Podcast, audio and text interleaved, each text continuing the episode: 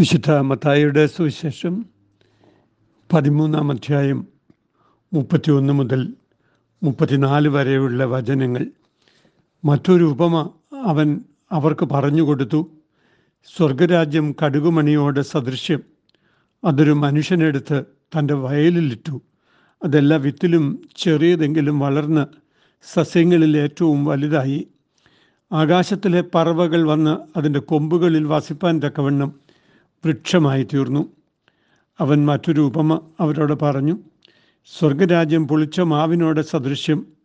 അതൊരു സ്ത്രീ എടുത്ത് 3 പറ മാവിൽ എല്ലാം പൊളിച്ചു വരുവോളം അടക്കി വച്ചു. ഇതൊക്കെയും യേശു പുരുഷാരത്തോട് ഉപമകളായി പറഞ്ഞു. ഉപമ കൂടാതെ അവരോടൊന്നും പറഞ്ഞില്ല. രാഷ്ട്രനിർമ്മിതിയിലെ ക്രൈസ്തവ സാന്നിധ്യം എന്ന വിഷയത്തെക്കുറിച്ചാണ് ഇന്ന് നാം ധ്യാനിക്കുന്നത്. ഇന്ന് ജനുവരി 28-ാം തീയതി ഞായറാഴ്ച. നെഹമ്യാവിൻ്റെ പുസ്തകം 2-ാം അധ്യായം 11 മുതൽ 18 വരെ, 1 പത്രോസ് 2-ാം അധ്യായം 1 മുതൽ 12 വരെ, റോമാലേഖനം 12-ാം അധ്യായം 9 മുതൽ 21 വരെ തുടങ്ങിയ വചനങ്ങളാണ് മറ്റ് വായനാ ഭാഗങ്ങൾ. ആത്മിക ജീവിതം പൊതുസമൂഹത്തിൽ നിന്നും അകന്നിരിക്കുന്ന കൊക്കൂൺ സമാധിയുടേതല്ല, പ്രത്യുത ഗുണപരമായ ഉൾച്ചേരലിൻ്റേതാണ്. മനുഷ്യ സമൂഹങ്ങളെ ഗുണപരമായി സ്വാധീനിക്കുന്ന പൈതൃകങ്ങളും മൂല്യബോധങ്ങളും ഊതിത്തെളിച്ചെടുക്കാൻ കഴിയുന്നത് അനുഗ്രഹകരവും പ്രയോജനപ്രദവുമാണ്. ഭാരതരാജ്യം ഒരു സ്വയംഭരണ റിപ്പബ്ലിക്കായി തീർന്നതിൻ്റെ 74-ാമത് വാർഷികം കൊണ്ടാടുന്ന ഈ വേളയിൽ നമ്മുടെ രാജ്യത്തിൻ്റെ പാരമ്പര്യത്തോടും അത് ഉയർത്തുന്ന ആത്മിക മൂല്യങ്ങളോടും കൂറും പിന്തുണയും പ്രഖ്യാപിക്കുവാൻ നമുക്ക് കഴിയേണ്ടതുണ്ട്. അതിനെ പ്രേരിപ്പിക്കുന്ന തരത്തിലുള്ള വായനകളും ധ്യാനങ്ങളുമാണ് സഭ ഇന്ന് ക്രമീകരിച്ചിരിക്കുന്നത്. കടുകുമണിയുടെ സാദൃശ്യവും മാവിൽ ചേർത്ത പുളിമാവിൻ്റെ സാദൃശ്യവും ഉപയോഗിച്ചുകൊണ്ട് ക്രൈസ്തവ ഉൾച്ചേരലിൻ്റെ ഗുണപരമായ സ്വാധീനങ്ങളെ കർത്താവ് വ്യക്തമാക്കുകയുണ്ടായി.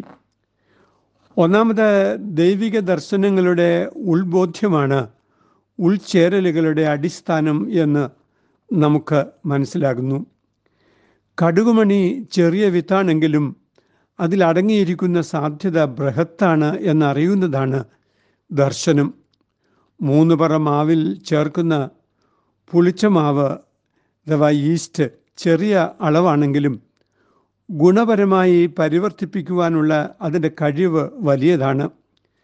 കടുകുമണിയെ മുളച്ചു വളരാനുള്ള പരിതോവസ്ഥയിൽ സൂക്ഷിക്കുകയും തക്ക സമയത്ത് പുളിമാവ് കലർത്തി മാവ് കുഴച്ചു വയ്ക്കുകയും ആണ് ആവശ്യം. ശൂഷൻ രാജധാനിയിൽ വലിയ പദവിയിലും സ്വാധീനത്തിലും ഇരുന്ന നെഹമ്യാവ് യെരൂശലേമിൻ്റെ മതിലുകൾ ഇടിഞ്ഞു കിടക്കുന്നുവെന്നും വാതിലുകൾ ചുട്ടരിക്കപ്പെട്ടിരിക്കുന്നുവെന്നും കേട്ട് ദുഃഖിതനായി പ്രവർത്തന നിരതനാകുന്നതിനെക്കുറിച്ചാണ് ഇന്നത്തെ 1-ാം വായന. പിതാക്കന്മാരുടെ കല്ലറകളുള്ള പട്ടണം അപ്രകാരം ഉപേക്ഷിക്കപ്പെട്ട് കിടക്കുന്നതിലും കേവലം അത് ഒരു ചൂഷണം മുഖാന്തരമാക്കി തീർന്നുപോയതിലും അദ്ദേഹം വ്യസനപ്പെട്ടു. താൻ വന്നു ജനിച്ച സമൂഹത്തിൻ്റെ ദുരവസ്ഥ അദ്ദേഹത്തിൻ്റെ വ്യക്തിപരമായ ദുഃഖമായി തീരുകയും പരിഹാരത്തിനായി ആവും വിധം അദ്ദേഹം പരിശ്രമിക്കുകയും ചെയ്തു. ലോകത്തിൽ നിന്ദാപാത്രങ്ങളായി തീരാതിരിക്കാൻ നാം എഴുന്നേറ്റ് പണിയുക എന്ന് അദ്ദേഹം കൂടെയുള്ളവരെ ഉത്സാഹിപ്പിച്ചു. തനിക്ക് ലഭിച്ച ഉൾബോധ്യത്തെ തൻ്റെ സഹപ്രവർത്തകരും സമാന ചിന്താഗതിക്കാരുമായവരെ മനസ്സിലാക്കിക്കുവാൻ അദ്ദേഹത്തിന് സാധിച്ചു. ദർശനങ്ങളുടെ ഫലകരമായ പങ്കുവെക്കലാണ് നേതൃത്വത്തിൻ്റെ പാഠവും. താൻ പങ്കുവെക്കുന്ന ദർശനങ്ങളോടുള്ള സത്യസന്ധമായ പ്രതിബദ്ധതയാണ് നെഹമ്യാവ് കാട്ടിയത്. തൻ്റെ ഔദ്യോഗിക കർത്തവ്യങ്ങളിൽ നിന്നും അവധിയെടുത്ത് വ്യക്തിപരമായ ദുഃഖങ്ങൾ സഹിച്ച് അദ്ദേഹം അത് തെളിയിച്ചു. സൻബല്ലത്തോ തോബിയാവ് തുടങ്ങിയ അധികാരികൾ ഇങ്ങനെയുള്ള ഉൾച്ചേരലിനെ പരിഹസിക്കുകയും നിരുത്സാഹപ്പെടുത്തുകയും ചെയ്തപ്പോൾ തൻ്റെ ആത്മധൈര്യത്തിൻ്റെ ഉറവയായ ദൈവത്തിൽ നിന്ന് അദ്ദേഹം ശക്തി ഉൾക്കൊണ്ടു. എഴുന്നേറ്റ് പണിയുവാൻ ദൈവം തങ്ങളെ ശക്തീകരിക്കുമെന്ന് നെഹമ്യാവ് സഹപ്രവർത്തകരോട് പറഞ്ഞു. ദർശനം നൽകുക മാത്രമല്ല, ദർശനത്തിൽ നിലനിന്ന് ഫലപ്രാപ്തിയിലെത്തിക്കുവാനും ദൈവം കൂടെയുണ്ട് എന്ന് അദ്ദേഹം തിരിച്ചറിഞ്ഞതുകൊണ്ടാണ് തനിക്ക് ഈ മനോഹരമായ പ്രവൃത്തി ചെയ്യുവാൻ കഴിഞ്ഞത്. രണ്ടാമതായി, ദൈവിക പ്രവൃത്തികൾ ദൈവിക ശൈലിയിലാണ് ചെയ്തെടുക്കേണ്ടത് എന്ന് ഈ വചനഭാഗങ്ങൾ ഓർമ്മിപ്പിക്കുന്നു. ദൈവിക ലക്ഷ്യങ്ങളിലേക്കും മൂല്യങ്ങളിലേക്കും സമൂഹത്തെ പരിവർത്തിപ്പിക്കുന്നത് ദൈവിക പ്രവൃത്തി തന്നെ ആണ്. അതിന് മുഖാന്തരങ്ങളും ഉപകരണങ്ങളുമായി തീരുന്നതാണ് ആവശ്യം. കടുകുമണി നിലത്ത് പാകുന്നതും പുളിമാവ് ചേർത്ത് വെക്കുന്നതും മനുഷ്യപ്രവൃത്തിയാണ്. എന്നാൽ കടുകുമണിയിലെ വളർച്ചയുടെ സാധ്യതയും പുളിമാവിലെ പരിണാമ സാധ്യതയും ദൈവം ഉൾച്ചേർത്തതാണ്. കടുകുമണി മുളച്ച് വളരുന്നതും മാവിൽ പുളിമാവ് ചേർത്ത് അലിയുന്നതും വളരെ പ്രകടനാത്മകമായല്ല, പിന്നെയോ ശാന്തമായും നിശബ്ദമായും അത് സംഭവിച്ചുകൊണ്ടേയിരിക്കുന്നു.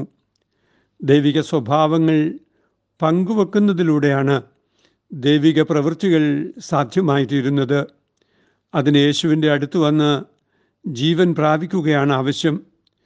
യേശു എന്ന ജീവനുള്ള കല്ല് അടിസ്ഥാനശിലയാകുന്ന ജീവിത രൂപാന്തരമാണ് അനിവാര്യം. യേശു ദൈവഭക്തർക്ക് മൂലക്കല്ലായി തീരുമ്പോൾ മറ്റു ചിലർക്ക് അത് ഇടർച്ചക്കല്ലായി തീരുന്നു എന്നത് ഒരാത്മീക രഹസ്യമാണ്. സ്വയം നൽകുന്ന കുരിശിലെ സ്നേഹത്തിൻ്റെ ശൈലിയാണ് ദൈവരാജ്യത്തിൻ്റെ മൂലക്കല്ല്. അതേസമയം ആ ശൈലി അബദ്ധമാണ് എന്ന് ചിന്തിക്കുന്നവർക്ക് അത് തടങ്കൽ പാറയായിത്തീരും. ത്യാഗപൂർവകമായ ഉൾച്ചേരലിലൂടെ മാത്രമേ ഗുണപരമായ പരിണാമങ്ങൾ സംഭവിക്കുകയുള്ളൂ.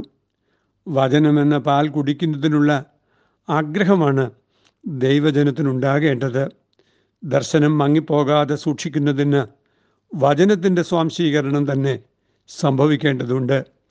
യേശുവാണ് വചനമെന്നും യേശു പ്രകടമാക്കിയ ജീവിത ദർശനം തന്നെയാണ് വചനത്തിൻ്റെ ഉരകല്ല് എന്നും നാം തിരിച്ചറിയേണ്ടതുണ്ട്. യേശുവിൻ്റെ ശൈലിയിൽ നിലനിൽക്കാനുള്ള ഊർജമാണ് വചനം എന്നും നൽകുന്നത്.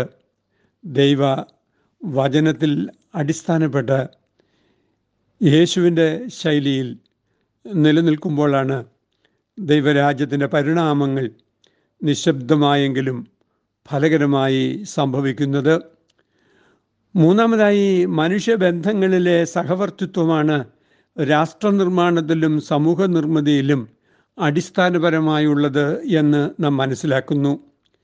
നിർവ്യാജ സ്നേഹവും സഹിഷ്ണുതയും ദൈവിക സഹായത്തിനു വേണ്ടിയുള്ള പ്രാർത്ഥനയും എളിയവരോടുള്ള ഐക്യദാർഢ്യവും പ്രതികാര ചിന്തയിൽ നിന്നുള്ള അകലം സൂക്ഷിക്കലും മറ്റുമാണ് നന്മയുള്ള സാമൂഹിക ജീവിതത്തിൻ്റെ അടിത്തറ.